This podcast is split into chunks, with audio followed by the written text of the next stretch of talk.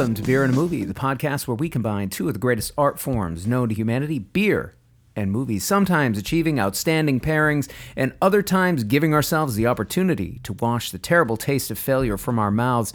I'm one of your hosts. I am Dave Gurney. I'm here with, Joe Hilliard. and Carlos Cooper. and we are so excited to be here as always. Um, looking forward to talking about uh, a couple films from a filmmaker who we have encountered on the podcast before, um, but uh, looking uh, this week at his latest release and his earliest feature film release. Kind of, love it when we do that. yeah, me too. It's kind of fun when, when we get to go back in time and kind of see where the beginnings um, of their craft were, were being put into place. Um, but before we get ahead of ourselves there with the movie talk, we need to get the first part of that equation in our glasses. That's the beer. Joe, you brought something for us. I did. I picked it up at our local beer place that the three of us, I think, mostly enjoy going to. Uh, I gotta tell you, I got this one for the can art. The can art won me over. Sometimes that's all it takes. Looks- Ha- looks great. Hazy double IPA. Oh yeah, that poured nicely. Hazy double IPA always rings my bell, but uh, this is can art for Champion Brewing Company's Daydream Paralysis. They are located out of Charlottesville, Virginia. They opened in 2012. This is my first time to to dance a dance with Champion Brewing. Have you guys had any of their Now I think it's my first. Yeah, I think it might be my first as well. Uh, So this uh, double hazy IPA comes in at 8.6, and uh, Certainly is hazy. it sounds, it looks delicious over there in your glass, Carlos. And a double hazy IPA sounds exactly what I need to talk about the film that we're about to talk about. Oh, and what film is that? Well, it Tell us, young Carlos. It is the latest from Paul Thomas Anderson. Oh, I'm there at the theater. the beans already. have been spilled. Yeah, and I'm just gonna read the synopsis that was written by United Artists releasing for releasing promotional for promotional purposes. purposes because trying to concisely synopsize this might be a bit tough. So, what they said is that Licorice Pizza is the story of Alana Kane and Gary Valentine. Alana Kane, played by Alana Haim, Gary Valentine, played by Cooper Hoffman, son of the late Philip Seymour Hoffman. All right. So Alana Kane and Gary Valentine growing up, running around, emphasis on running around, and falling in love in the San Fernando Valley in 1973. Written by written and directed by Paul Thomas Anderson, the film tracks the treacherous navigation of first love. That's pretty good. beautiful. I think that I think that's great. It, you're right. It's it's a sprawling film of sorts because along that run that they take, this journey that they're on, there's lots of uh, little kind of uh, you know side journeys that that they end up on. Um, lots of characters they encounter. It's quite a cast. Quite a cast. w- when you when you start digging into it because I mean, Sean two, Sean Penn, Tom Waits, Maya Rudolph shows up.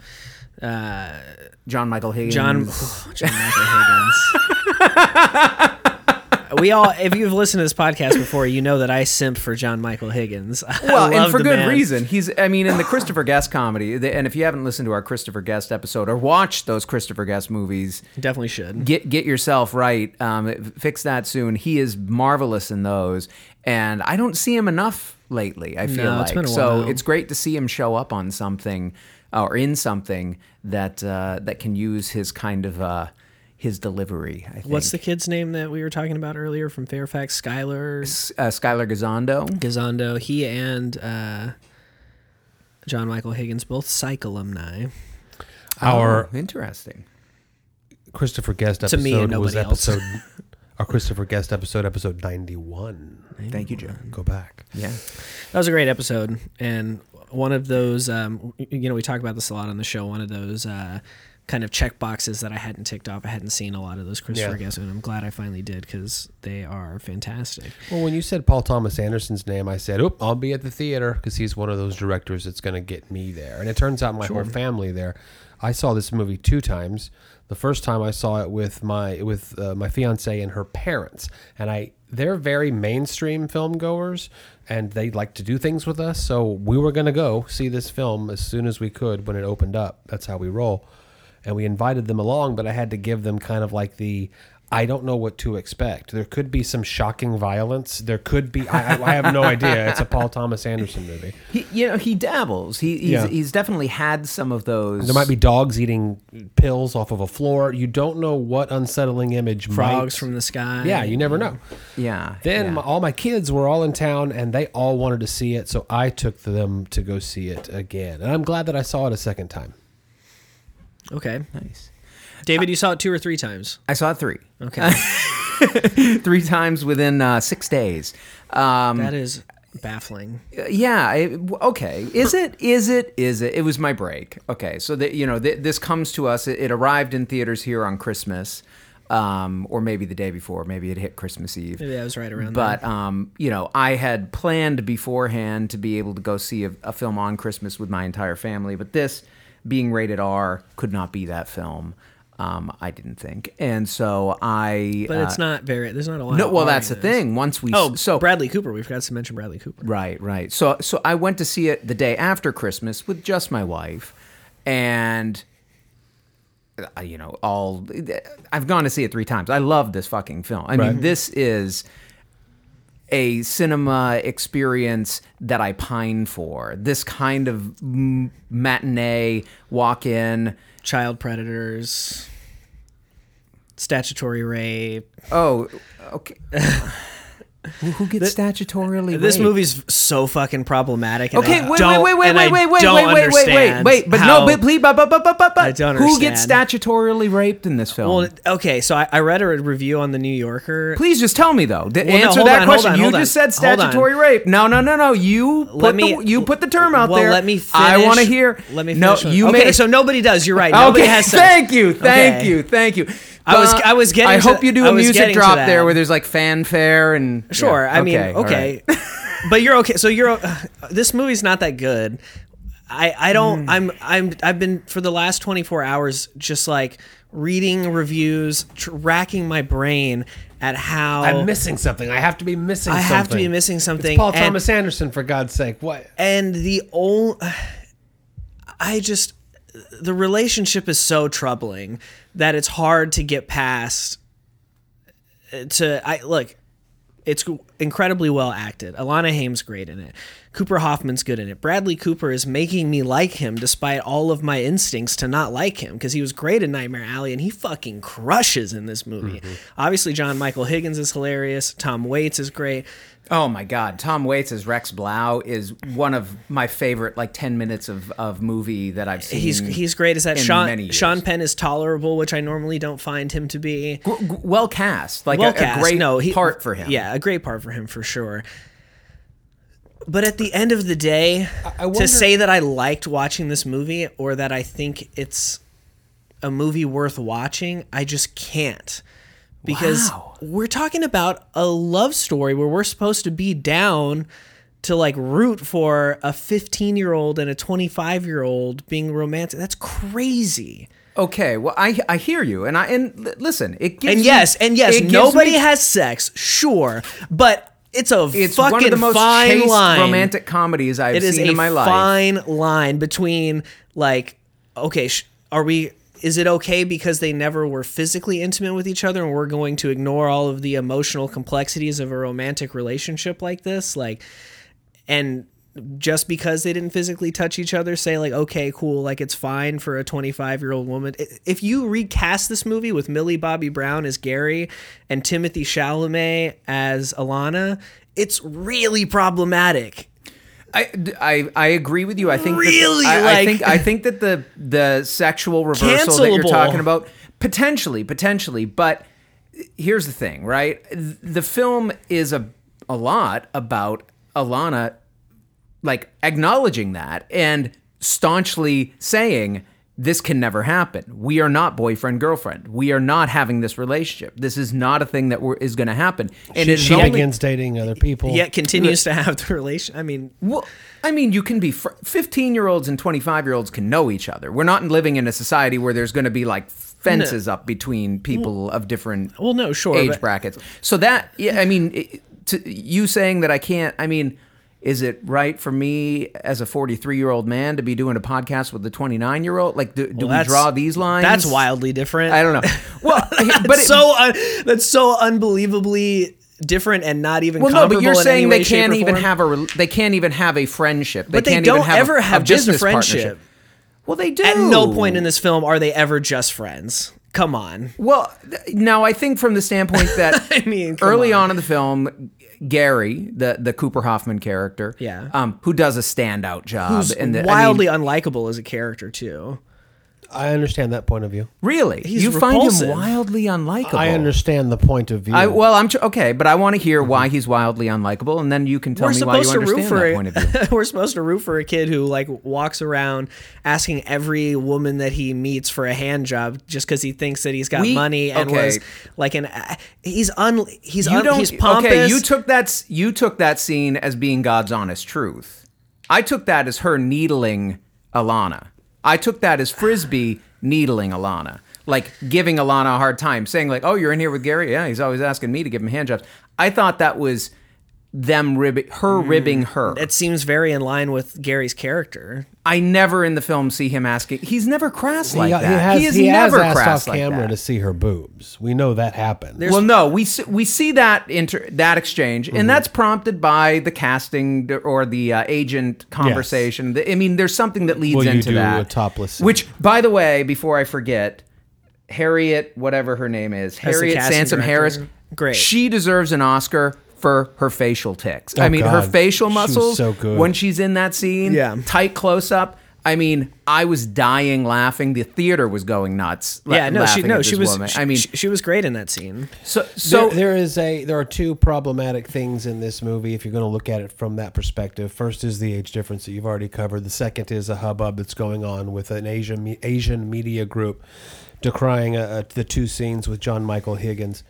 Um, and I think that if those two or one or both of those things offend you and it gets you from being able to get past those things or thing to enjoy the film, I, I'm not gonna. Yeah, I'm, I, not, I'm not going to I- argue with I you. understand Okay, the I'm age. not gonna di- I with you. understand the on. age difference hang up. But- I understand the age difference hang up. But but the thing It with what you're saying yet. though, and I think where the difference lies is that John Michael Higgins' character is meant to be kind of repulsive and dis- Yes. like, Oh, like that scene is not presented as like this is okay behavior. The romance is presented as this is okay behavior. This is something we should be rooting for. We should be cheering when she says "I love you, Gary." I don't. I don't know if I agree with that. Oh come the fuck on! I, I believe that the whole movie be, revolves around No, it. I believe that you might be looking at it through a typical romantic comedy lens. And I I don't- don't, think I didn't this even film is see trying this to film put as a a romantic comedy uh, spin on it. Well, first of all, they describe it as get, navigating first love, which Sure. inherently makes it Sure. a romantic comedy, Yeah.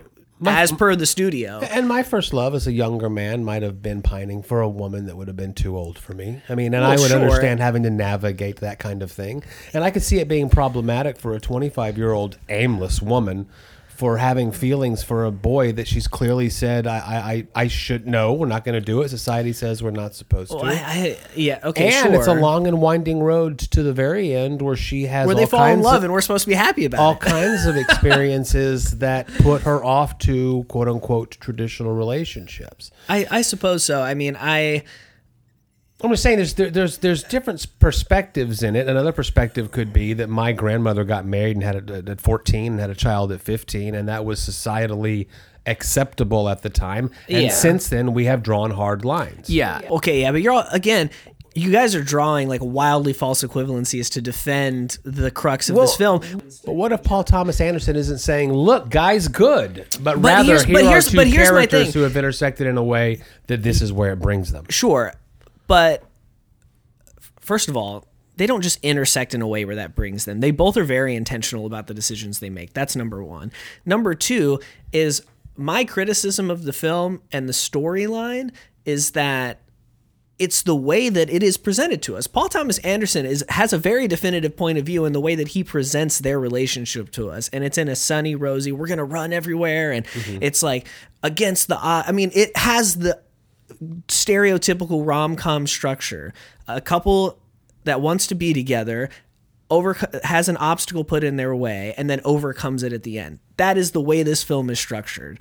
And the way that he presents them especially at the end. If they hadn't ended up together at the end, fine. That I can probably go into like maybe the more nuanced like avenues of the way that they react or react to one another or the way they interact with one another but the fact that they end up together at the end and she's the film literally closes on her saying i love you gary it, in that that is Paul Thomas Anderson in no uncertain terms saying we should be rooting for this not probably great relationship. I mean, I don't know. Well- it's just crazy to me. Okay, okay. Are you have Why- you gotten it out? Have you gotten it out? I'm just like, can we talk about other things, or or can somebody have another perspective on it? Go for it. Okay, all right. So I hear where you're coming from. It does not elate me that the film is set up this way necessarily. However, You wouldn't want one of your daughters to be in the same romantic type of when she's relationship when 25 she's meeting 25. a 15 year old, I would advise her no, stay away from the 15 year old. This Right. is not a good idea. You right? would say, yeah. do you think it's weird that I, I would be Gary like all of his I would be like Moti, right? I mean, I would be what the fuck, you know? No, yeah,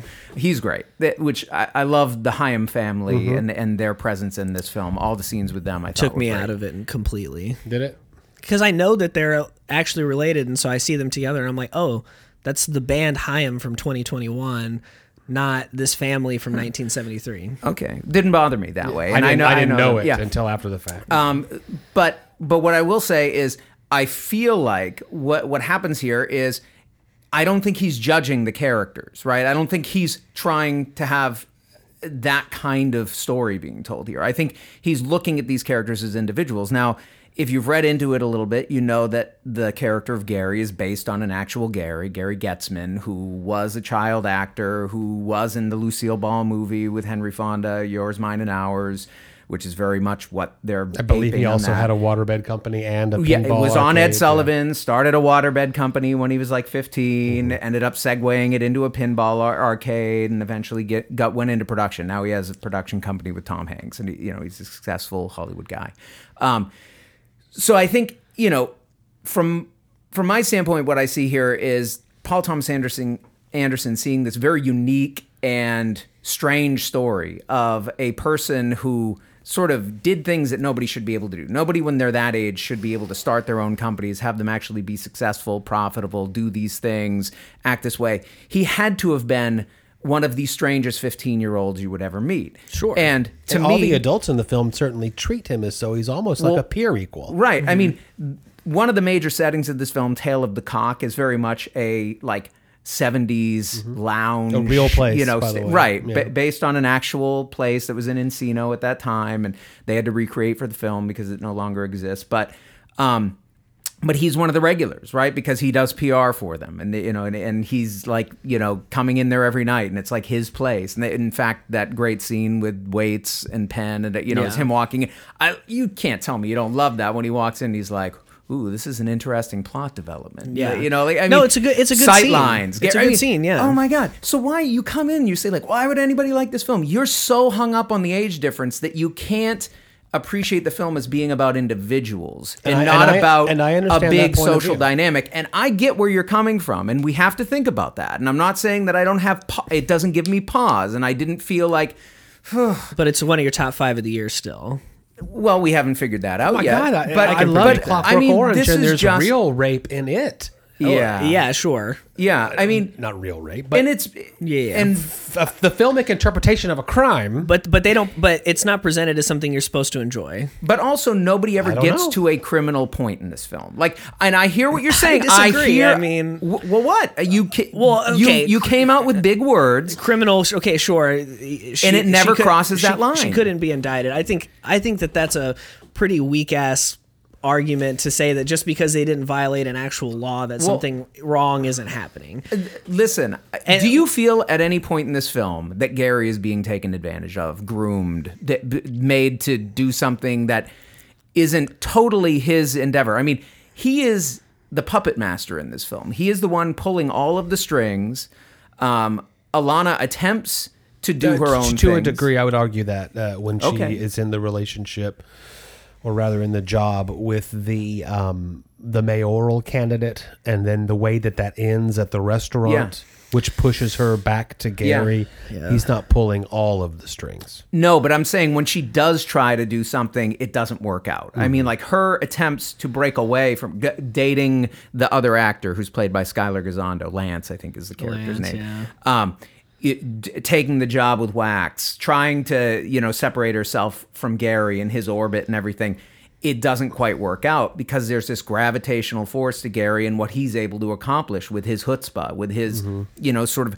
And again, I'm I think Gary is one of the weirdest characters that I've ever seen portrayed in film. The fact that there's a real world sort of, you know, uh, basis for it Yeah. helps smooth it a little bit because actually I didn't know that going into the film. And after the film I'm I didn't like know that until just now. This is the most ridiculous. I mean, I bought it cuz Cooper Hoffman is really good and PTA is really good and I think they made it work but I was like shaking my head and I'm like, why would they put in all those ridiculous elements? Like, who would possibly go from being a, you know, a uh, movie actor to being a, uh mattress salesman to being a ba ba ba ba ba. Yeah. And oh, there was this guy. Okay, and he's friends Yeah. with Paul Thomas Anderson. And he kind of thought, well, this is the kind of character who could actually have that kind of gravitational pull to actually woo somebody who Mm-hmm. really should be outside their league for many reasons. Sure. And so I hear where you're coming from. I and I, again, I don't think that you're wrong for and and and honestly, I'm not going to begrudge it destroying the film for you. If it does, it does. I'm sorry to hear that.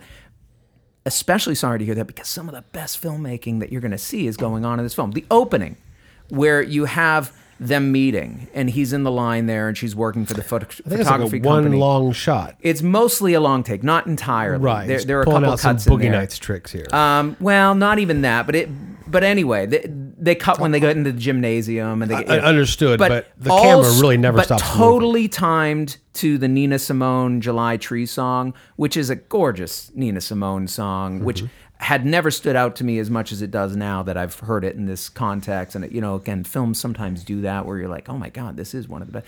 Because now I've seen it three times, Mm-hmm. and watching it each time, it's just a sort of master class in how do you have that sort of like meet cute moment between mm-hmm. characters, play it out, have all of the real stakes of the film just kind of laid out, and in a pretty blunt way. I mean, like again, she's just being no, it's not going to happen, Gary. Mm-hmm. Get the fuck away from me, Gary. You know, he, he leaves. She walks back past her employer, the photographer, Right. who gives her a nice big slap on the ass. the casual sexual harassment. completely legally able to date and have a relationship with this person. But we see Alana over and over and over again hit horrible potential male relationships. Yeah. Again and again and again, which is another Well, reason why she's that's- going back to a guy that fucking worships me at the end of the day, Well- that treats me.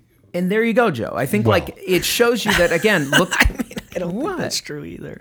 I think Gary presents some very like problematic, like toxic traits as a romantic partner throughout the film, which is why whenever Frisbee says that he's always asking her for a hand job, I totally took bought that- it. I took that as I totally truth. bought it because I- nothing that he never shows himself to be like a stand-up exemplar, and also. Talking about crass, he's like jerking off a fucking gas station bot. I mean, Yeah. with his other fifteen-year-old That's what friends. 15 yes, years do. sure, Yeah. Uh, but And but that's one of those moments where you have what- to go back to Alana, and you're like, yeah, she's right to not be taking Yeah, this but serious. What She should get away. year olds don't do. No. And, and hold on. And, Oh, what, sorry. and, and the and the world that Gary that we're seeing here, Gary's world, I'll call it. Own businesses, multiple businesses, start businesses, fail at businesses, have a rapport and a charm with adults that gets him in a door that 15 year olds just don't get into. sure. Um, when Alana gets into Gary's world, uh, before you know, there's any. I mean, there's there, there's a hope for a relationship from Gary, but like you say, she's rebuffed it, and now they're business partners, which is a control thing. I think that Gary is putting her in a position to where they have to work closely with one another. He has access to her. Mm-hmm. But Gary's world, man, it is filled with crazy characters and vignettes. And I think that that's really the point of the movie because Paul Thomas Anderson in, in interviews has said, I tried to make it very personal. A lot of these stories happened or a version of them happened. Most he- of them to Gary Goetzman. As yeah. he goes back into his childhood, he wasn't, uh, he was much younger in 73 when this film takes place, but he's talked about, you know, I still have fond, fond memories of those 70s and really wanted to recreate them accurately. Gary's world is a magical world. Yeah. he he's he's jet setting across the country to appear on television and then come back and starting businesses and uh, meeting Jon Peters and meet uh, uh, the, the orbit that he is in puts him in touch with the the next little vignette and the next little vignette and it gives the movie to me a feel of certainly not a strong A to B na- narrative but this winding road through Gary's world Yeah. and to me i enjoyed that aspect of it very very much Yeah. the the pacing the it's almost like um Inglourious Basterds i, I felt a lot of I think tarantino I feel here. more Once Upon a Time in Hollywood. I, I felt I felt that to, to me Just the, the time with Cliff the Booth capturing at the time period, yeah. being in Southern California, having the radio as a regular kind of recurrence, the the DJ's voices that you would hear at times. Mm-hmm. I love that ad for uh, Todd Rundgren's Something Anything that shows up when they're sitting in the car Mm-hmm. while he's you know getting a burger with his mom and sees Alana show up with uh, with uh, Lance. Lance. Um, later when they see the DJ who's actually uh, a real voice actor aping an actual DJ from that time period doing the uh, Fat Bernie's mattress commercial for him while, while they're in there. Um, you know, it it has so many of those little touches. It it made me think like this is kind of his Once Upon a Time in Hollywood in a certain way. Like again, it's a little more on the fringe of the industry because Gary's kind of on the outs with it. I also love the kind of sad counterpoint of this. I mean, that one shot of him in the room waiting to audition when he's in that row of other boy actors 10-year-olds. who are all right, who Yeah. are well, yeah, probably like nine to twelve year olds Uh-huh. who look nine to twelve versus him who has hit fifteen and, And gone through puberty and he's taller than everybody definitely a he's a large man. I mean, like Uh-huh. he he's b- physically become a large person. And you know Maya Rudolph playing the casting agent or whatever, working with the director, and just her facial expressions. I mean, I love that Paul Thomas Anderson knows Maya Rudolph, his wife, that well that like, okay, I'm gonna put her in here and she's gonna be able to say everything. She doesn't even say but like five words, but does it all with her facial expressions in terms of what's going down in that room. This kid mm-hmm. is aged out of his thing. He can't do this anymore. This isn't going to be his thing. So the you know the mattress thing, as much as it's opportunistic, it's like it has to happen because he's not going to be able to continue being an actor in the way that he had been. He mm-hmm. can't use that charm to be the precocious kid anymore. He's going to be seen differently, and so th- there is this kind of like I mean, again, again, I know Carlos isn't going to want to hear this and, and isn't going to maybe agree with me, but I think that this film actually is a lot about like how maturation, aging, one's sense of responsibility, one's sense of what is important changes a lot over that period of, you know, from when you go through adolescence up until you're really probably through your 20s, which is kind of Alana's on the the older end of that, right? But she hasn't found her place. No, she's, she's still living at home. yeah. She has been working as an assistant for a photography company that obviously does very little for her and in fact has somebody who's probably running it who's sexually harassing her on a regular basis um, and is kind of floundering right? It just doesn't quite know what to do. And here comes this person who much earlier on that spectrum has vision and kind of just feels like if if I'm just out there and I put myself out and I do these things, things are going to happen for me. And it, you know, part of that's fueled probably because he did have success as a child actor and he was getting roles and he and he made money and then he starts his PR company and it actually gets clients and he has this kind of cachet Well, also, the when you're in that situation, doors open for you in a way that don't open for you know if you have a level of celebrity. We see it when he's talking to the stewardess on the airplane. Oh, you're one of the actors, and her she doesn't know his name, but her d- Right. demeanor changes. He has lived a life up until this point where doors have been opened, and I think he's got just this like fearlessness of yeah, doors are going to open for me, and they they do. They close a couple of times in the movie as well, but yeah. It meandered a little bit during but uh, during the waterbed part I was feeling the drag I was feeling the drag the second time Yeah, I but never other felt- than that I'm I never felt the drag. I'm I- pretty enthusiastic about it and I knew that we would talk minimally about the the the two things that people are, are finding are the most problematic about the film It's funny that you say that because I found one publication that said anything about it. About the Anything, age thing anything critical about I looked it. up some YouTube videos, and then there were. This was much. This was a. This was a Carlos opinion or a David opinion. I loved it, or it is so icky that this is should be illegal. I don't think it should be illegal, but I just, I just, I, I just don't understand the fondness for it. But, But I, then you've count you've you've you've mentioned several scenes that you did find you, performances, moments. And as Joe said, I mean, even though it is a love story, a lot of it is about what these characters encounter along that journey, right? I mean, like the scenes aren't all him saying like, "Oh, Alana, Alana, please come, you know, date me." I mean, that's set up early, and then clearly that's sort of a you know there throughout. But I mean, their interactions with the casting agent, their interactions with the the um, uh, you know at the tail of the cock with you know Jack Holden, this you know the, Sean Penn's character Rex Blau, the interactions with the um, with uh, Jon Peters, the Joel Wachs story, which actually has this kind of really profoundly sad element to it that Yeah. w- really existed and sure. you know not just for Joel Wachs it did for him but you know Yeah. also for countless numbers of people throughout and up through to this day really i mean there are still people hiding it and still Yeah. feeling like they need to stay in the closet but certainly in that time period that was the norm like you weren't going to get where you wanted Especially to go. Especially if you had political aspirations. right Yeah. right um, it wasn't you know until like what five six years later that harvey milk was able to kind of overcome that in san francisco but that was also a very particular In time San Francisco, yeah, yeah. right so i mean to me and it, you know and then and and i love that scene between her and i'm going to forget the actor's name but uh, when she's walks him home to the apartment joel wachs sort of jilted Michael, boyfriend Yeah, Michael. I don't know the actor's Okay, name, but the character's name Um, is Michael. And he, you know, and he's like, you know, do you have a boyfriend? And he's like, no, yes, kinda. And you know, he said, is he a shit? And like, She was like, yeah. yeah, and like they all are. And like that right there is kind of, we're all shits, all probably at least men. We can say all men are shits, and certainly Gary is a shit. Certainly Joel is a shit in his own way. And I think th- there's something profound about like you end up having to accept people for their flaws and and the stuff that hangs you up about them. And if you can't, then it's just not going to happen. But eventually you're going to have to find somebody whose flaws you are able to accept because they're all kind of shitty.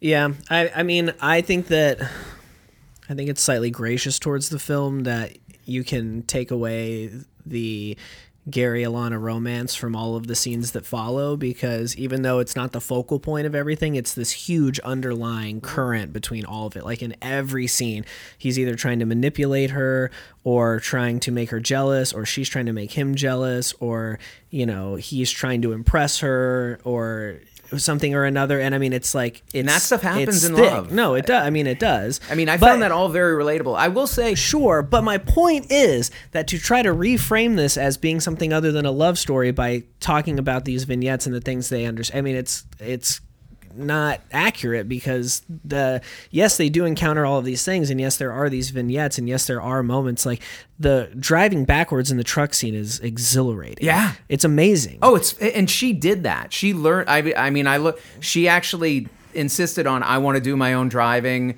She learned to drive the truck. Took a week course to like be able to drive a big truck like that. And they actually had her back down that windy. I That's mean, insane. It is, and it's Yeah. beautifully shot. It is. really well edited. Um, absolutely. And so that right there, that sequence is there an element of the fact that they have this sort of romance? Yes, it's there, Especially but at the end. fr- but it's a freaking tense it's, action scene in It a is, certain way. and I mean, and I- I, I mean, hold, hold on, because because you're right, and like I like I can acknowledge that, just like I can acknowledge in Spider-Man: Homecoming, there is six minutes of the most well executed tension and suspense from when he goes to pick Zendaya up and when Michael Keaton drops him off at the him and Zendaya off at the dance. Like hmm. that whole time where he sees him and it's like Yeah. when are they going to figure out like when is this going to come to a head and that's the, so tense and I can acknowledge that as a 6 minute masterclass in filmmaking. Yeah. Doesn't mean I love that movie, but I- can acknowledge the parts of it that are good and with this one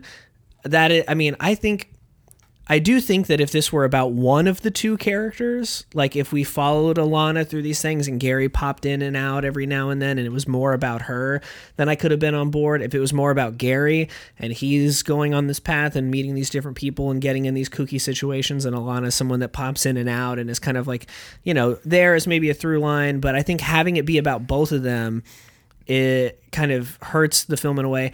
Mostly at the end of the day, I can say that it is a very masterfully made film. It's shot great, it's acted great.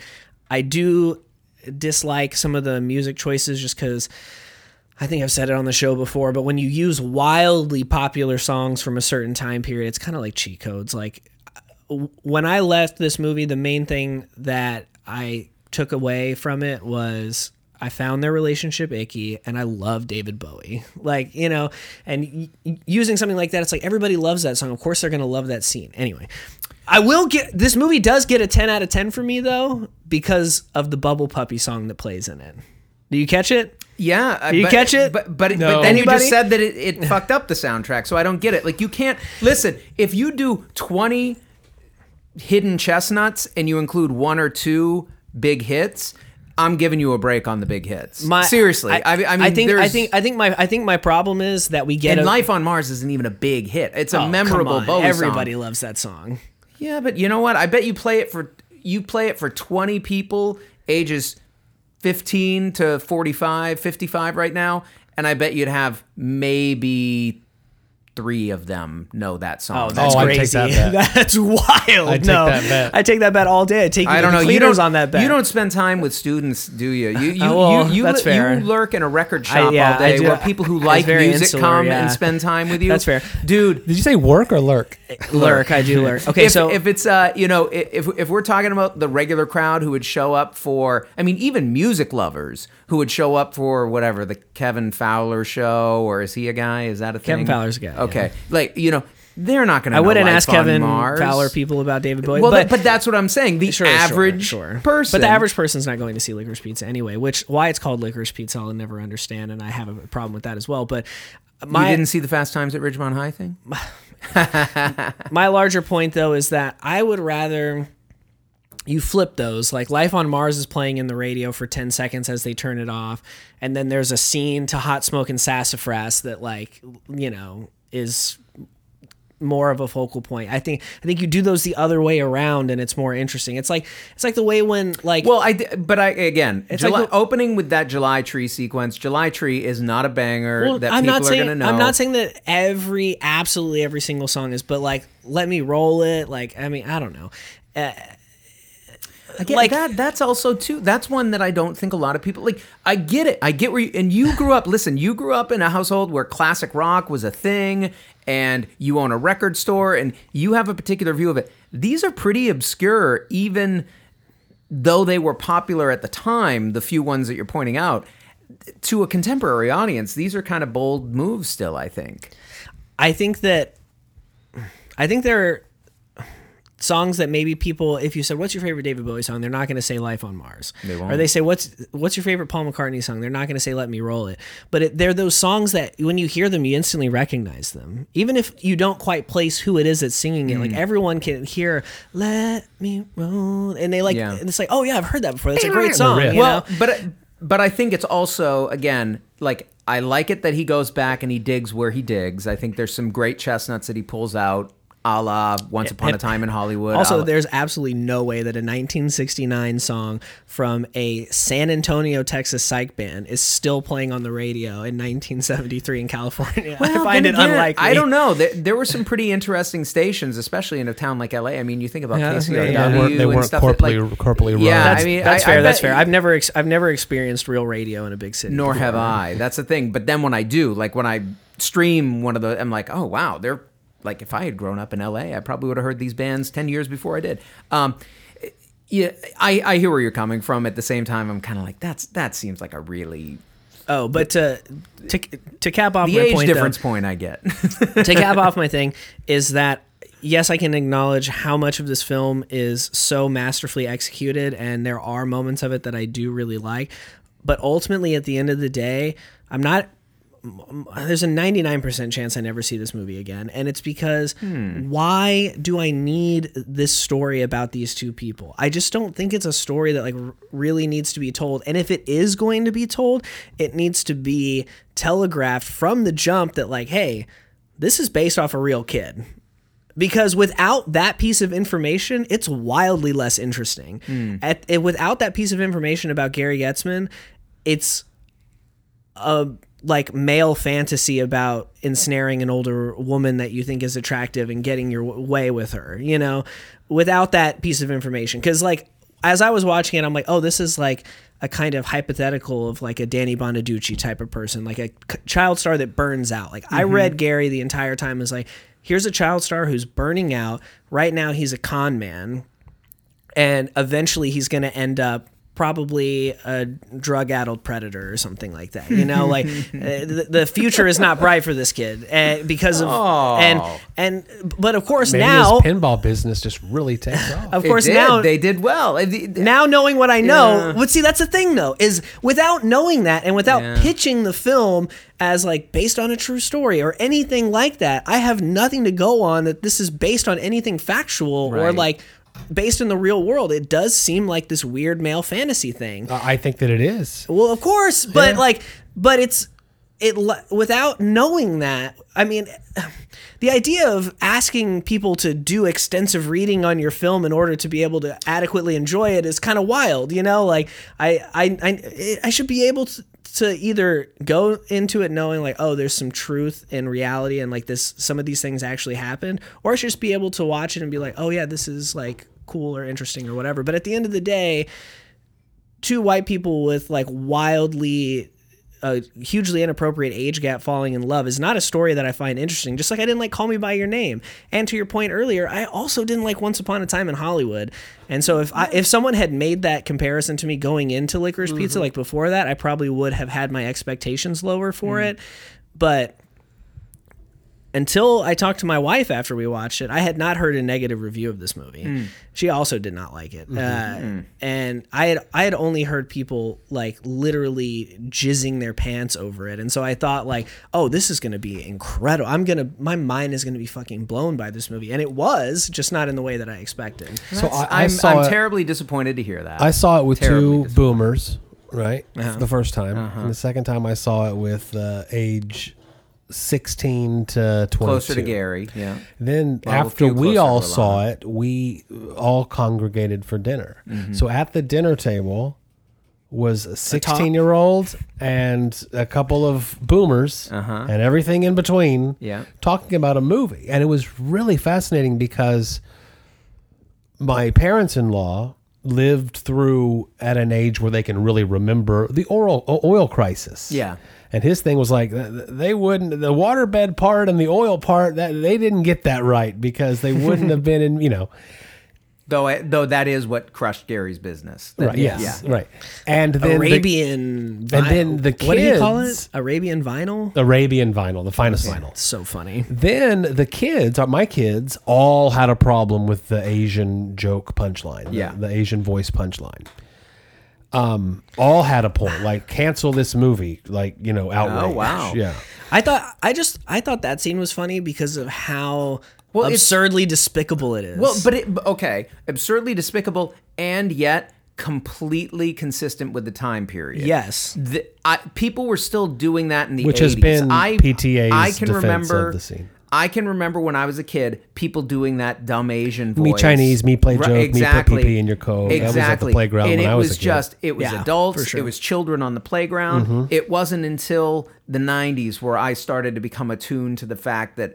oh my god, this is like some of the worst kind of like off-color stereotyping Mm-hmm. no it's i mean it's horrible and yeah absolutely like so when i see that it's like partly that recoiling from oh my god and then the like this is what people did this totally flew The thing- all the time executed that's by a genius Yes. comic yes. actor. So I get their response because they didn't live through the time where Mm-hmm. that was the norm, and so they're like, "This guy's just terrible." It's like the society culture was terrible. American culture was terrible. It still al- is, but it's, but also.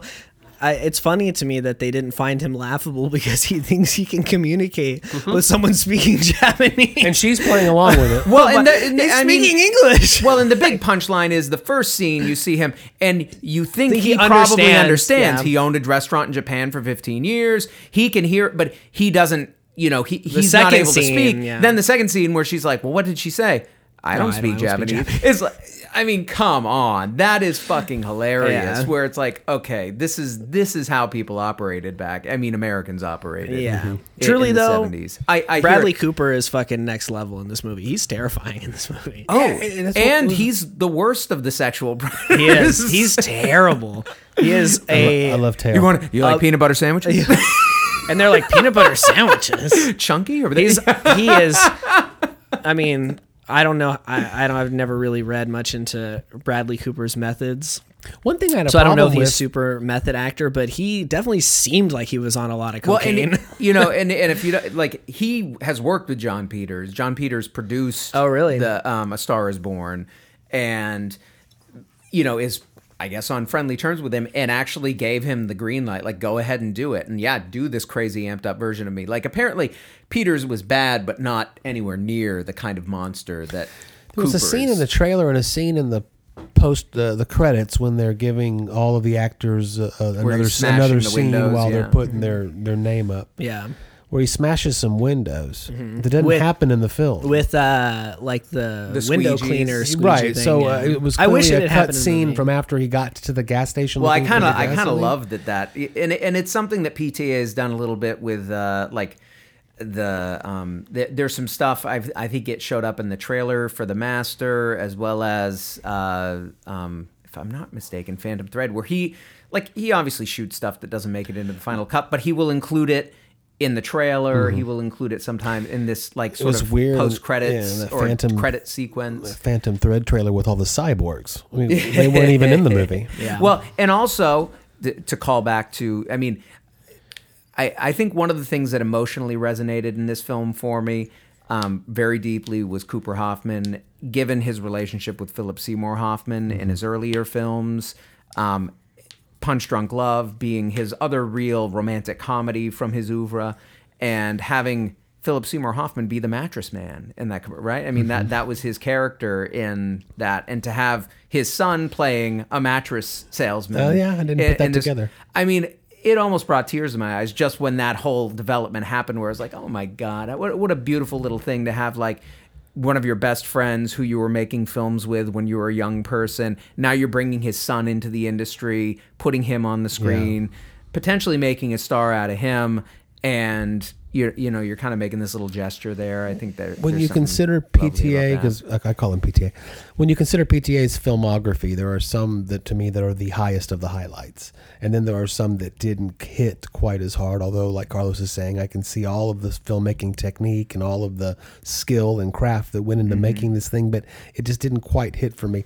This is kind of near the top of that pile. It's not That the, didn't there- quite make It's it. not that there will be blood. It's not Boogie Nights. It's not Magnolia. Like to me, those three, right?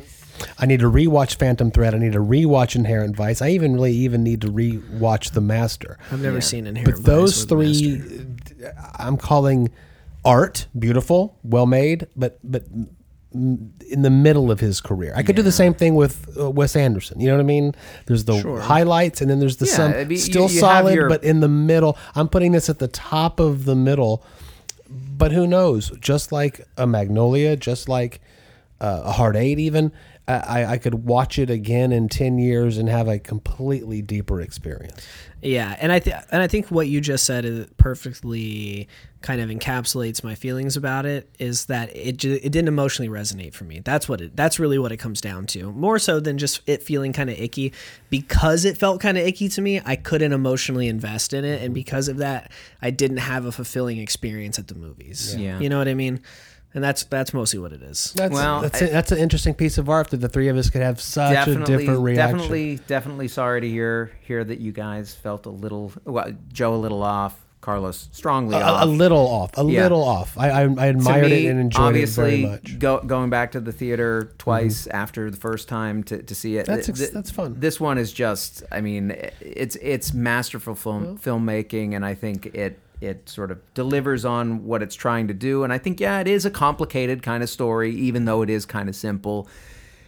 From Champion Brewing Company. Do you mind if I dive in? I said I love the can art, um, but the can gives so much information.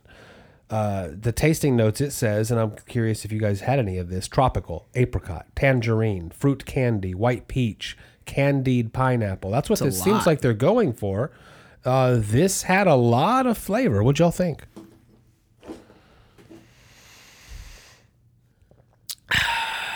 Well, I had Get a some in my mouth. Um, Sorry, I I, I, liked it. decided I was going to look at the can when it, That's Joe, all right. Joe talked about the can having lots of info. I liked it. I, I liked it, but there's something that, that, that isn't hitting me right with it. I think that It's a little mean, malty. It, it- there's they tried to pack in a lot of different fruity flavors in this beer, Yeah. and I'm not sure that they're all in balance. I, I I- worry with this. I, I think as I was tasting it, I, I agree. I think I think it had a little bit more of a maltiness to it than I was expecting. Although with doubles, that that often happens. Yeah. But I- but I think that part of that probably, and it, and I can't tell what the date is on this, but I have to believe it's probably been on the shelf for a little while. Well, you since know where I bought it. Since March. Okay, March. This was canned in March. All right, I couldn't make that out. Yours is clear enough Mine's- or better it says eyesight. so- Three Yeah, okay. March third, two thousand twenty one. So we're going on ten months. Uh, you know that that's It's a little long. I, I I would be curious to taste this fresh out of the can or fresh out of the tap, close to when it was actually you know released, because I do think probably some of those fruitier notes, which tend to come more in the hops, would be a little bit more pronounced and and help balance it out. It's not a bad beer by any stretch. I mean, I, I think that it was very drinkable. I, I went through my uh, portion and even poured myself a little bit more. Um, I found it very drinkable. But yeah, as far as like a hazy double goes, it's not top of the heap. What is the duty of a top tier beer selling store when it comes to, uh oh, this is a little bit past its prime? Do they take the financial hit if they have to take it off the shelf because they have a philosophy that an IPA, for example, shouldn't be on the shelf longer than X months? I think They send it back to the distributor, perhaps. I think it just- has to do a lot with the relationship they've worked out with their distributors and the market that they're in, right? I mean, like if you're in a big market, which we are not, like a really truly big market, um, I think you can demand a little bit more, and you can because the other beer shops are going to be demanding it, right? Mm-hmm. Now, if you're the lone voice who tries to start that, I think it's going to be a bit more of an uphill battle, and I think that's what we have in our market is if our beer seller wants to push back on it, they're going to be the lone wolf in there, and they, and then they're Right. just going to get cold shouldered by the. they rely on an ignorant population of beer drinkers to not even know that this has been on the shelf too long. Partially. Uh, yeah. Partially, uh, but I do think it's unfortunate though, because when one of those people tries their first IPA and it's an out of date one, they think, "Oh, I don't like IPAs." Right. When that's not the case, I think, I think what it is is that when a distributor delivers you an IPA and it's your first time stocking that IPA, or it's like the shipment coming in is over six months old, you tell them to go fuck themselves and send it back. Like you shouldn't be paying money Right. for expired. Pro- I mean, though it's technically not expired, but you, you know you shouldn't be paying money for that product unless they're clearancing it to you, and then you're in turn clearancing it b- back. Yeah. You know, like if like a s- case normally costs twenty dollars, which obviously costs more than that. But if a case normally costs twenty dollars, but it's six months old, so they're like, okay, we'll sell it to you for eight dollars a case. Then it's like, all right, fuck it, whatever. You And they know? sell it to the customer for ten. Then yeah, okay, yeah, then- but but if but you know if you're like, oh, we're gonna bring in this new brewery, we're bringing in Spindletap for the first time, Yeah. and they deliver you Houston Haze and Heavy Hands that was canned eight months ago, you should be like, well, I'm not taking that. You Like, would be an educated buyer at that point. you should well, you should be an educated Right. buyer. If that is your job, Yeah. is to buy beer for a liquor store, you should know what the fuck you're buying. Mm-hmm. We you always know? let the breweries know that we have talked about their beer. So if Champion Brewing hears this, I'm just curious what their opinion would be that our first taste was purchased last week,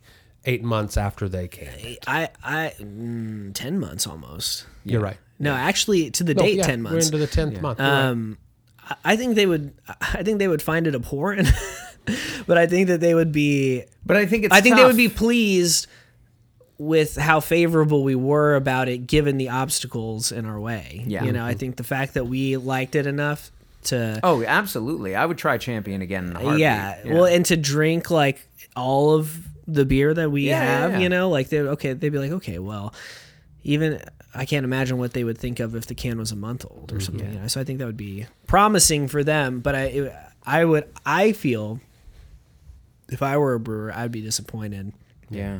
uh, that that happened. And a lot of breweries do, but it's I think it's a tough thing to balance where you're going for expansion, you want to be able to sell in more markets Sure. Mm-hmm. and you're producing it and you've upped your production.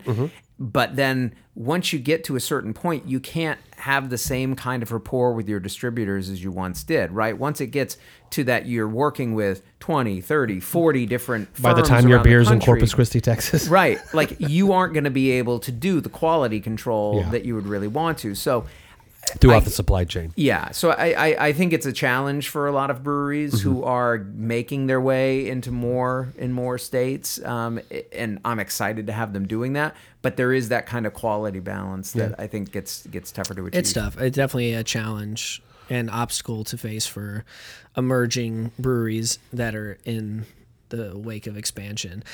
Well, we're gonna shake David from his daydream paralysis over licorice pizza, Oh my going to see it three times, and go all the way back to the beginning of Yeah. this director's career when we return.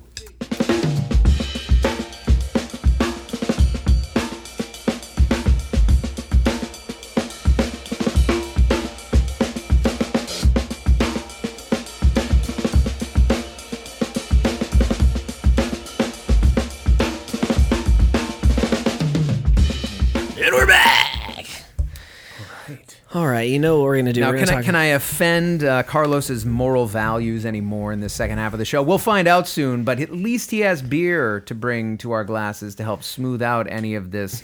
sort of, don't uh, like movies with prostitutes.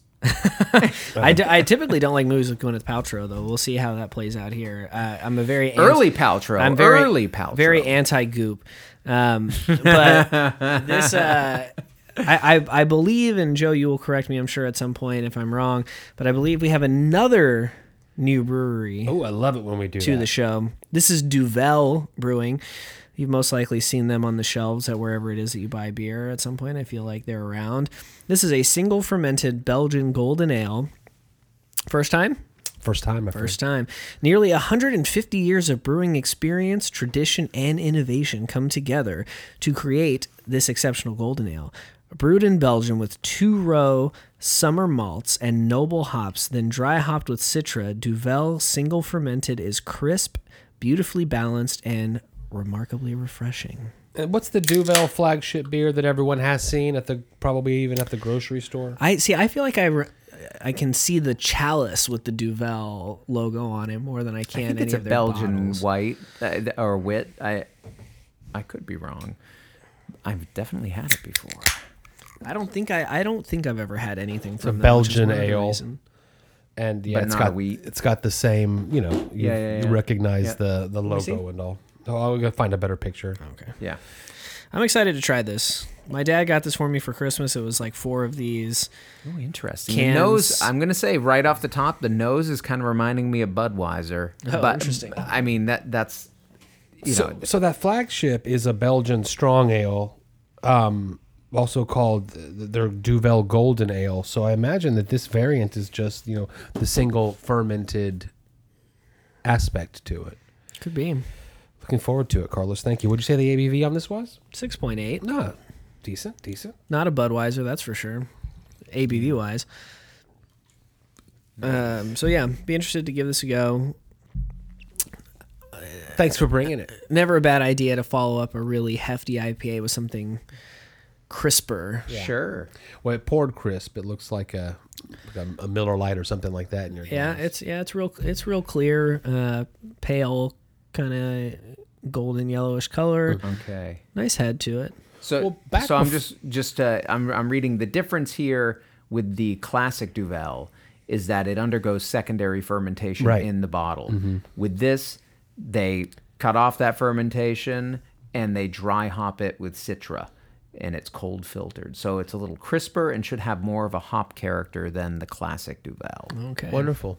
We were having a conversation before any of us had seen licorice pizza. Carlos, who was your idea to pair it with uh, Punch Drunk Love? Because, Yes. as you said, David, that's his PTA's other famously kind of romantic comedy Yep. style film that he's made.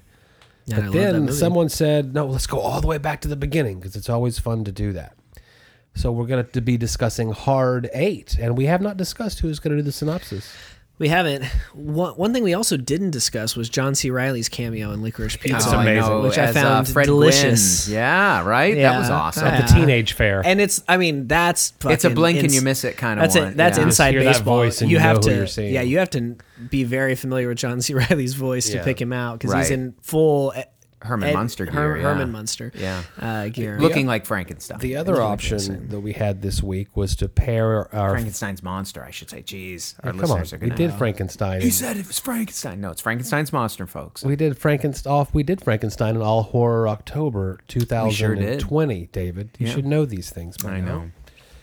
But the other idea we had was to pair it with another new film because as we approach our end of the year list and the uh, uh, Oscar nominations will come out early February, we've got a lot of films to see. we have a shit ton of catching up to do. So I well, it's it's the it's these award season release schedules. Everything Yeah. gets packed in at the end of the year, especially Yeah. if we're in the, you know one of these secondary markets like we are. Some of this stuff we're not even going to get to see on any screen other than our own home. So we manufactured a list today Yeah. together on a little chat that we have of the films that we're gonna want to see, try to see before we do our year-end list. And I thought it might be fun to go over that during at during after hours. Patreon.com slash Beer and Movie Podcast. $5 a month gets you a bonus episode every single week. That's where we're going to talk about that. Also, I would be remiss if I did not acknowledge that uh, we are almost a year to the day to the recording of this podcast, at, to the release of one of the most uh, controversy filled after hours episodes that we've ever recorded. Uh, it involves a certain barrel aged stout and a certain degree of exclusivity. And we now have some closure on that That's story, true, which we will also be discussing in after hours. Uh, which I feel like a lot of people that listen to that know the cl- know what happened with that anyway. But I, I I've had a, quite an emotional beer journey over the last year, is what I'll say.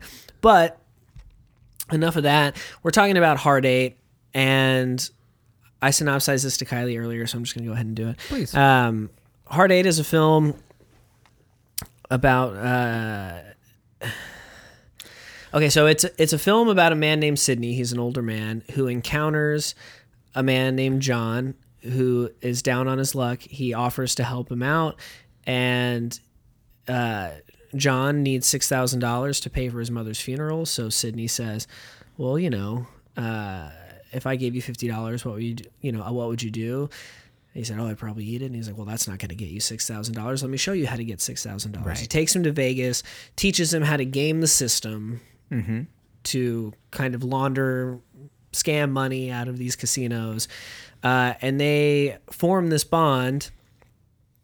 And everything's going swimmingly until a cocktail waitress by the name of Clementine, played by Gwyneth Paltrow, enters the fray.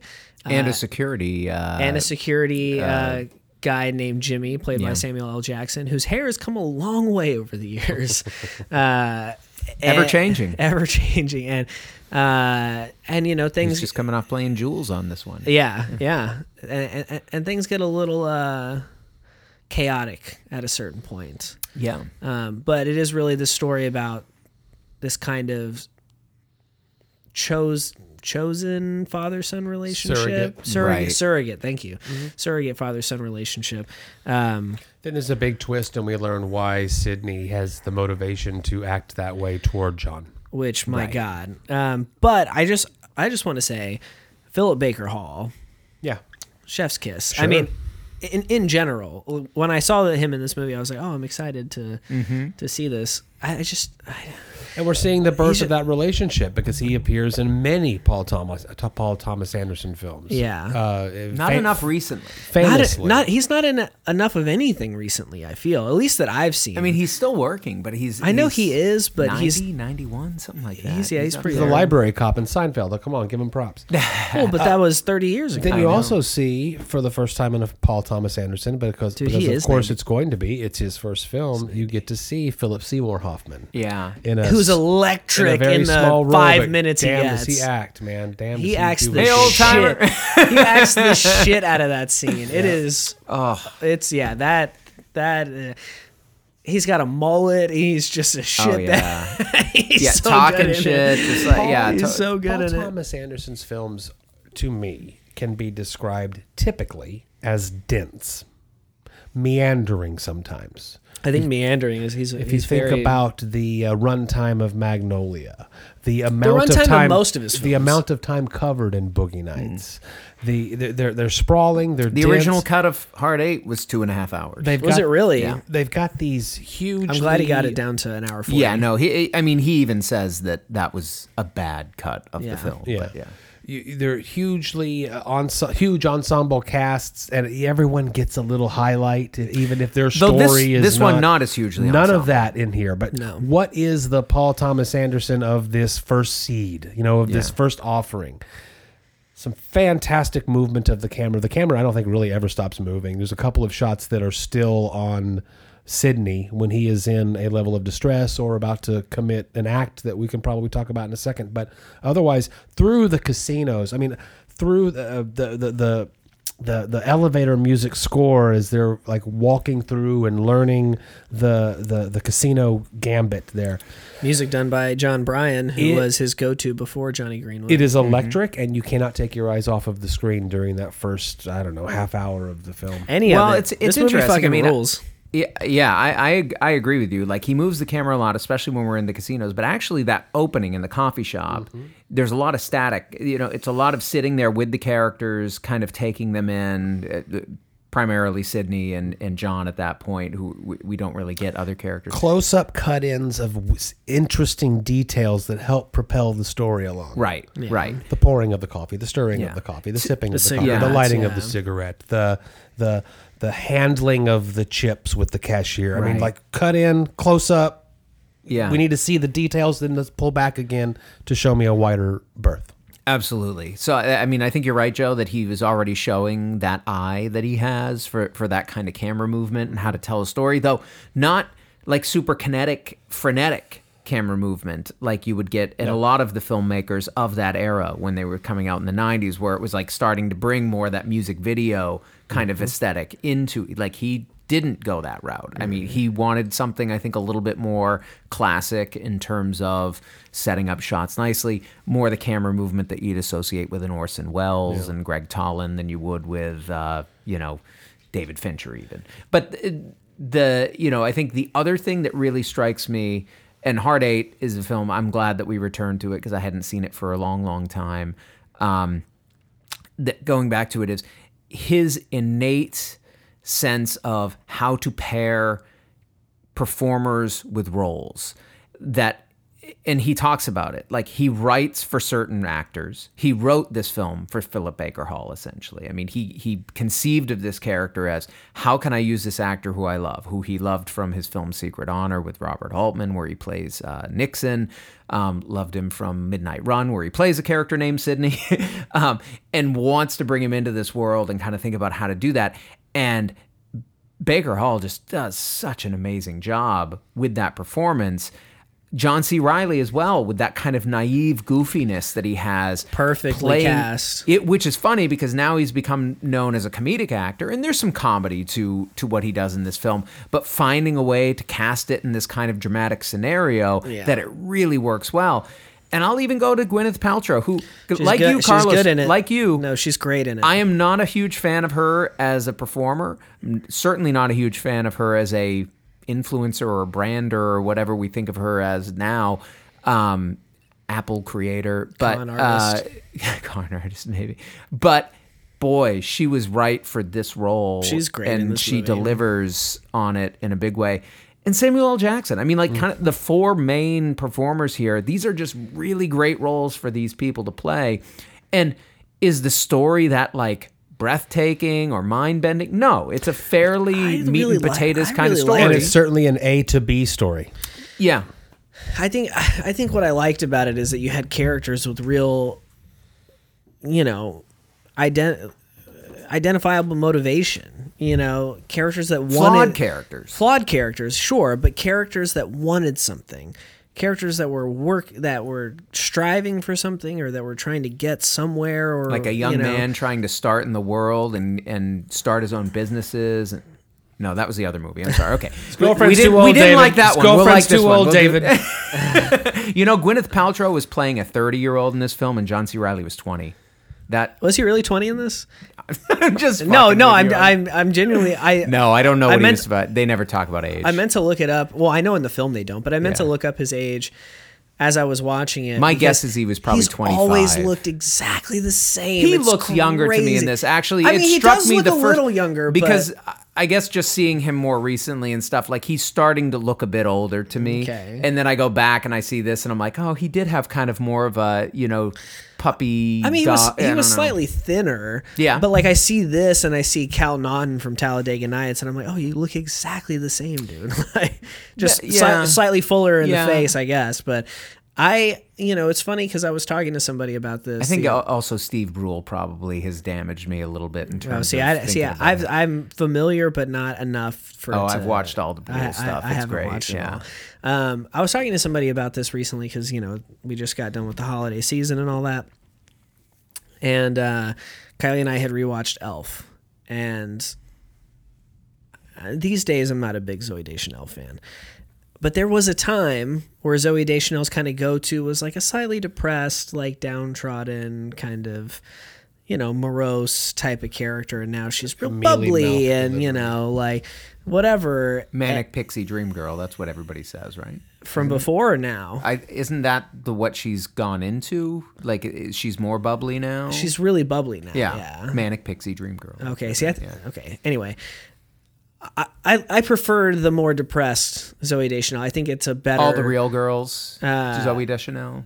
I say I'm not familiar with that, but like her Oh, character, that, in, you her. That's more depressed. her That's character in Elf depressed. is very like, Yeah. kind of Eeyore-ish, you know. Yeah, yeah. And I same with Gwyneth Paltrow in this. She's like a, she's kind of more more downtrodden for sure. more yeah. downtrodden, more you know, not so glamorous as you know she tend like her character in the politician that show. I don't know if you watched that. Yeah, yeah. Um, you know, and I just I find this version of her.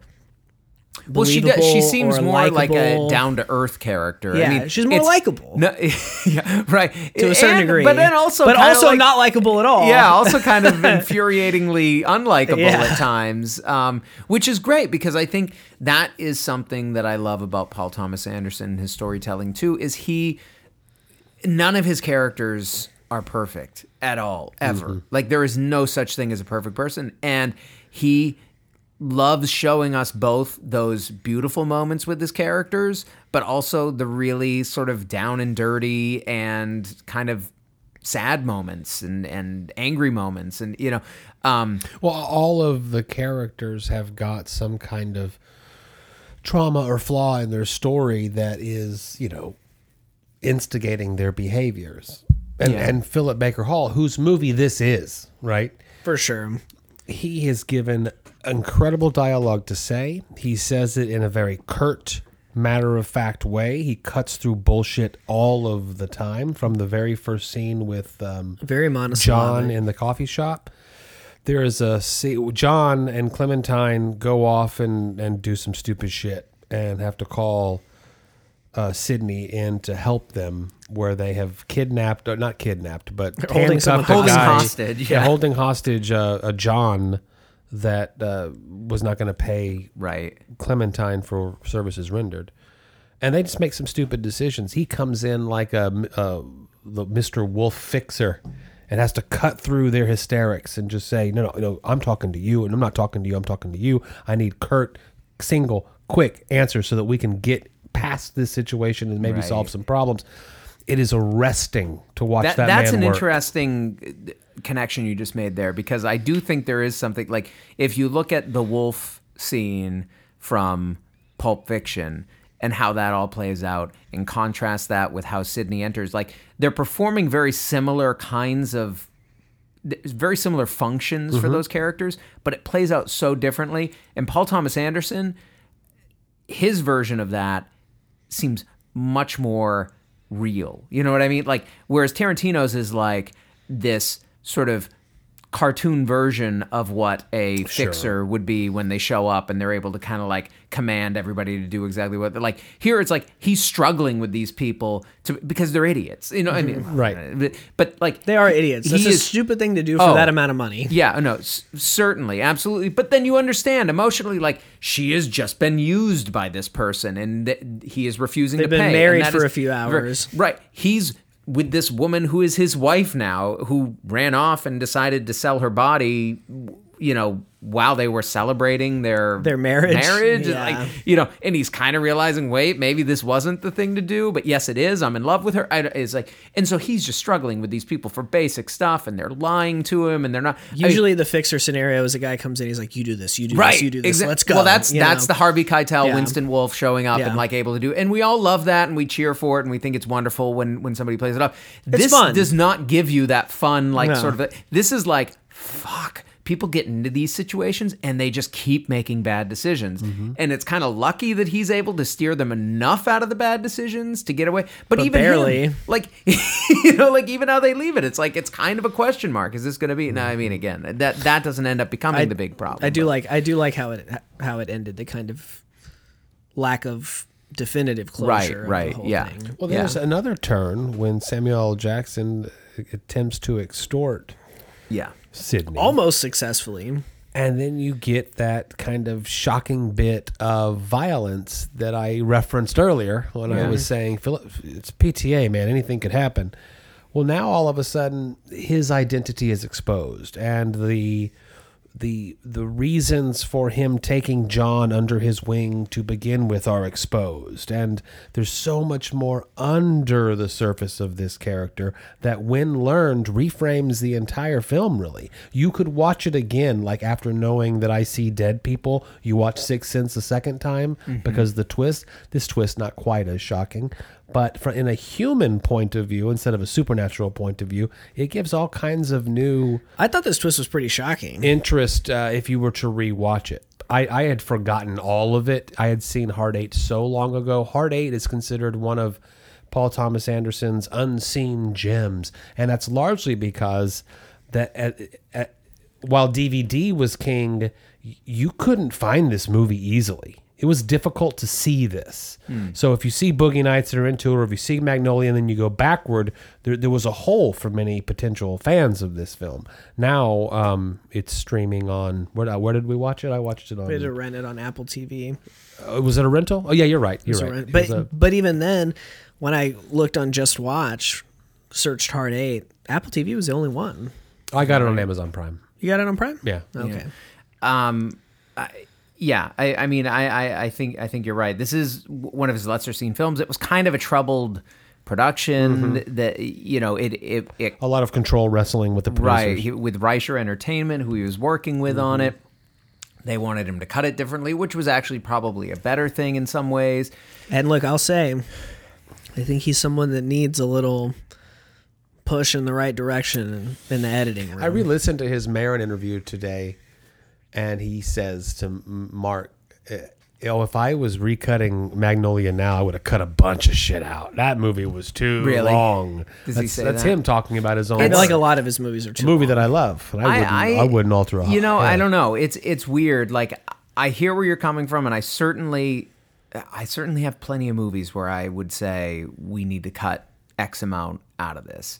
Um, his movies just aren't that way for me, Yeah, and, and I, I. I I understand where where people come from when they say it, and and yet I was thinking of that when I was going back for those subsequent viewings of Licorice Pizza. I'm like, I wonder if it's going to drag the next time because it won't all be kind of new to me. And it was like, and it was the opposite. It was like I was just enjoying seeing it all play out and how sort of deliberate everything is and looking at how every shot was set up and looking at what's included in the mise en scène and how he's sort of like putting these little details in there the ticks of the facial ticks of the characters all that kind of stuff.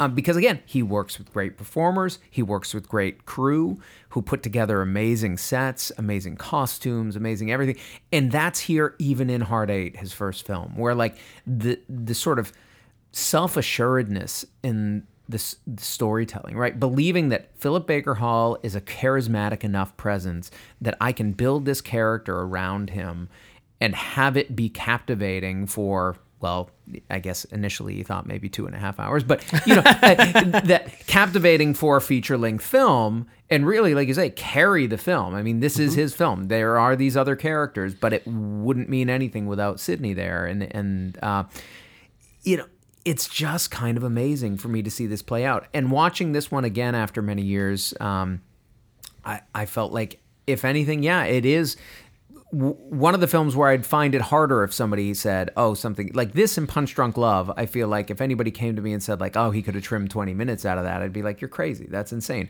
Saying it about Licorice Pizza, saying it about Magnolia, saying about okay, I get where you're coming from. The runtime is long. W- Let's go through it and see what you think is expendable. I'd, I'd be curious to go on that journey with somebody, but I wouldn't even sit down with somebody with Hard Eight or Punch Drunk Love with those intentions because I'd say you're you're foolish. I'd That's say crazy. uh, Hard Eight's probably his most just straightforward, accessible film Yeah. uh, to to the average American film goer. I think so. But you do see all of the seeds of all of the style and all of the mastery of the technique that we love, Yeah. you know, know and love him for. Though it is very subdued in its own way, right? I mean, it does. There is like an action element that comes later, um, But it's brief spurts of action. right? and It's- it, and it's sort of like those violent outbursts that are made all the more impactful because you've had such a like Sydney is such a controlled character. Right, right. He's so tight buttoned, mm-hmm. closed down. Mm-hmm. No, this isn't how we. This is how he it's is, done. he is in This control in any social situation that he puts himself into. Absolutely. Until he isn't. Right. And then he is. you know, right? Until you think maybe he has he's lost not in control. Samuel Jackson taking control of a situation temporarily. But then you find out, no, No, he actually did have. I, I can control of it. regain control here Yes, and probably yeah. made a little profit. Yeah, Probably. And that that scene is hard as fuck. Him waiting for him in He the waits apartment. such a long time. Well, and you see- the man's resolve. I. It also reminds me. I mean, I. You know, another of his frequent collaborators in those early films, Melora Walters, um, or Waters, I can't. remember, Who shows up? She's Jimmy's girl at the be- at the end, right? She's Oh, the one who comes back with I him. didn't recognize her. Um, well, she shows up. She has a much bigger role in Magnolia. She is the drugged out daughter of Philip Baker Hall And the Gator. girlfriend of John C. Reilly there. the- Yeah, I haven't seen it in and years. which so she has a much bigger part in that. She also has a small part in Boogie Nights, but she's great, and I don't see her in much stuff nowadays. Mm-hmm. And she certainly hasn't shown up in his stuff in a long time. Um, Maybe she should quit acting. I think she's still doing it, but Okay. but you know maybe I mean again it's it gets that's hard it for goes. women to get great roles once they get to a certain age. It's sad. It's fucking dumb. He needs to write a film for her. Um, PTA, if you're listening. Yeah, PTA, we know you're listening. I'm sorry that I didn't like licorice pizza. but Yeah, I'm sorry I liked didn't this, too, and so yeah. give me another one of these, baby. Well, you know, and it's he takes his time with these films. He makes he makes very deliberate choices, and I think always brings characters to the screen that are kind of unforgettable. Right? I mean, from the first time I saw this film, this kind of Philip Baker Hall as Sydney is like burned into my brain. And I know, like Joe, you were saying that you had kind of forgotten the twist of oh Yeah. he's. I mean, and again, we're a spoiler podcast, so you know the reason that he's looking after John is because he killed John's father, and that's the reason that John doesn't have a parent. You know, it- it- That's so- what Samuel L. Jackson can hold over his head. Right. That bit of information. Right. Give me ten thousand dollars, or I'm going to tell John what's going. What you did. Right. I, the only my only complaint with this movie is I would like a lot more backstory on Sydney if possible. Well, that, What did he do as a thug? Like, like, And uh, that's Samuel L. where- Jackson calls him a two-bit hood. You know, from the old days. Literally calls him a hood, and I'm like, okay, What was this he man doing? seems very sophisticated. In the time we've seen him, what kind of like gnarly hood rat shit was he up to in Atlantic City? you well, know? I th- probably more mafia, right? Given that, right? He names So- off some yeah. pretty. well, he about so, the- mumbles Yes, Malone yeah, or yeah, whatever. yeah. Yeah, Oh The my God. suitcase filled with really funny. handguns that are he needs. yeah, and I mean, it was does. clearly like Atlantic City mafia for that sure he was- mafia, but yeah. like that's the Atlantic City hood rat shit. You know, like I mean, Yeah, know, so yeah, he yeah. would. I mean, he was like- clearly an enforcer or a, a hit guy or something Yeah. like that. And I just, oh, I could watch a whole movie about young Sydney. And that's another thing that I would say to me is a trademark of Paul Thomas Anderson, giving us these characters that are so memorable and leaving us wanting more, leaving us wanting to understand. Like, again, even if we're talking about Bradley Cooper as Jon Peters in this film, like how the fuck does a guy get to become that, and what happens to that guy after? Like we're just seeing this snapshot in time of this character who is just insane. Rex Blau, Tom Waits' character, like. What is this guy like on set when he's actually shooting a film versus just setting up a stunt on a golf course? I'm gonna need three wingback chairs, a bottle of Everclear. I, on, at the sand trap on the eighth hole. I also feel like in the trailer for Licorice Pizza, there was footage of Tom Waits on a set directing. I think it was just him sh- shouting the commands like, Okay. you know, roll camera one, roll Okay, camera okay. two. Yeah. But yeah. I I had that memory, and so I what I was expecting when I saw him is I was like, oh, like Alana's gonna get introduced to him. She's gonna get cast in something that he's in because I just for some reason had that memory, and it probably was what you're saying. Yeah. But uh, but yeah, I mean, I think that I think that is one of the things that I like about Hard Eight is that we get just enough of the characters to reveal this, you know, significant depth to them Yeah. And I think I think that that's a a balance that is struck in Hard Eight that maybe he doesn't always quite nail in every movie he does, and that certainly any director would have a hard time achieving that balance. But giving us just enough backstory to understand the character, mm-hmm. but little enough backstory to have us like so intrigued in what's Yeah. their whole shit is about. Yeah. And that's a it's a very delicate balance and very difficult to achieve. And I feel like it's achieved masterfully here because clearly Jimmy has his own set of baggage. Yeah, oh, yeah, absolutely. Clearly Sydney does. And Even John and Clementine. I mean, like, Yeah, what, but- whatever's brought them there. I mean, I think John a little bit more, understandably, but Clementine, what what brings a woman to being a cocktail waitress, prostitute in Reno, and yeah, having in this kind Reno, not even in Vegas, in Reno. That's pretty rough. But yeah, John C. Reilly just plays a brilliant, like kind of dummy, wide-eyed, mm-hmm. kind of like uh, Reed Rothschild, man. That's, Help me, help that me, scene help me, In the you music know? studio when mm-hmm. Marky Mark is singing so horribly, and Reed Rothschild's dancing as if it's the biggest banger he's ever heard put on. You heard what he said. Are you talking about in Boogie Nights? Yeah, More vocals, less bass. he's so. I haven't seen Boogie Nights in like ten Oh, years. he plays such a dummy so well. Who? John C. John Reilly. C. Reilly. I need to rewatch that one. It's been a long time. Oh yeah. That's yeah, why I haven't seen that or Magnolia in quite some time. Yeah, the, I, I, it's it's been a little while for me for Boogie Nights. I did catch Magnolia just a couple years ago when it was on cable at I some did too. point, and mm. and loved it. Just and again, like Magnolia I find it years. hard to think of how I would cut stuff from that film because every scene is just really And the scenes really bleed into one another. well, they do, and, the- there's like a there's a an- symphonic yeah. element to it where they kind of weave together The camera and they're the music to one working another. perfectly and- together. Yeah, I, I don't know. It's I think that's a movie that's ambition is the screen time is the runtime is merited by its ambition yeah. in that movie because it is a very and, ambitious and all of the film. closure at the end when all of the kind of pieces that were that seemed to be incong- incongruous with one another mesh at the end. And we learn that it's all about the sins of the father. Yeah. and wasn't it really all about the sins of sydney that perpetuates this entire story. Because Sure. without them he never would have taken john up for that coffee and cigarette in the coffee shop. Yeah, mm-hmm. and this was adapted from a short film called Cigarettes and Coffee. yeah or he went to Sundance on the Biltmore. strength of that short, and then Yeah, turned the it into a strength of feature. his Sundance, he got three million to make this movie. All right. Yeah. Before this Fun, fun. turns into an entire episode on Paul Thomas Anderson's Too late. oeuvre, what do we think of this beer? Uh, I'm finding it very tasty, and I'm not a golden ale person. People know that, but but I think you know the the Belgian yeast bring brings some nice character to it. I'm getting a little fruitiness, tiny bit, but very clean, very, very crisp, clean. um, very drinkable. Uh, I mean, I'm I'm I'm very impressed by this. It's a nice beer. Oh, I'm going to say all of the above. I enjoyed this very, very much. Uh, it, there was no lack of balance in the flavor here. I, I, I enjoyed it. I too am not a golden ale fan. It's not where I'm going to go first at a big 40 tap beer bar, but No, certainly not. if this gets in my glass, I, I might even order a second one. Good job, Duvel.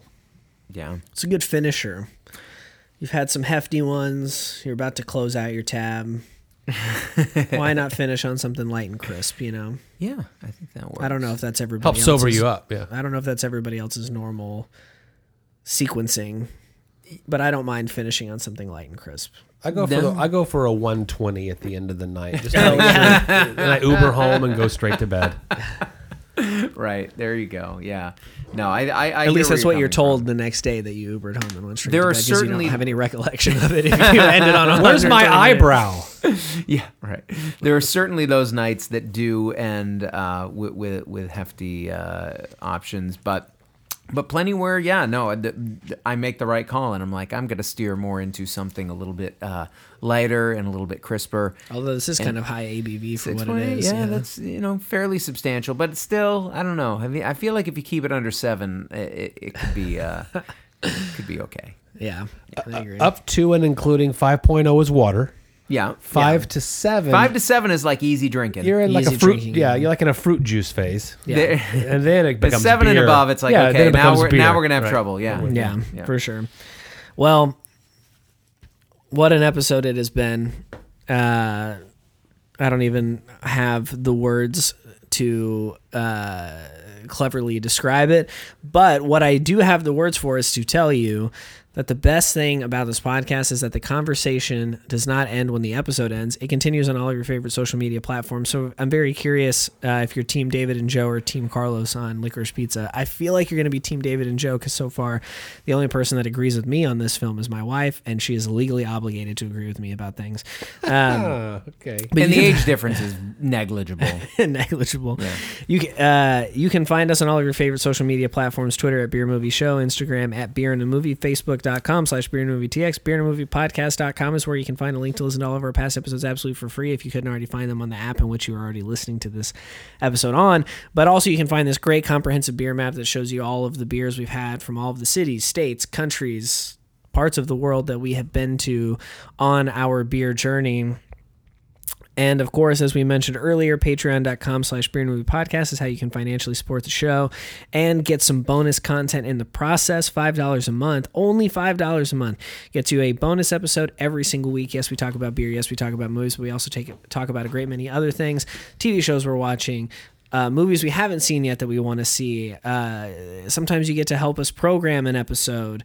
Um, our trouble and given being given or denied exclusive access to high quality beers that we want to get, um, all of that kind of stuff. So that that's a great time, and it really helps us keep delivering the highest quality product that we possibly can for you. Because you know you get to listen to us go on and on and on about beer and movies every single week for free. So why not get on Patreon? Throw us a couple bucks. I need a you new know? pop filter. It's it's not even a joke anymore. It's not a joke anymore. Joe desperately needs a new pop filter, and I've never had one, This so one I need to needs get one. This one needs a Viagra. That one I've had for probably 15 years, so it's on its last leg. Uh, but if you're listening to this on Apple Podcast, please rate, review, subscribe. We know you're going to give us a five star rating, but please leave us a written review. Tell us what you like, what you don't like, what you want to see more of in the future. It really helps the algorithm do what it do to put the podcast in the faces of more beer and movie lovers out there in the world. Um, quite quite a schedule coming up for the rest of January as we head into Oscar season. So hold on to your butts, hit that subscribe button. It's going to be quite a wild ride uh, going forward from here. Until next time. Good that you have such a sturdy sense of responsibility.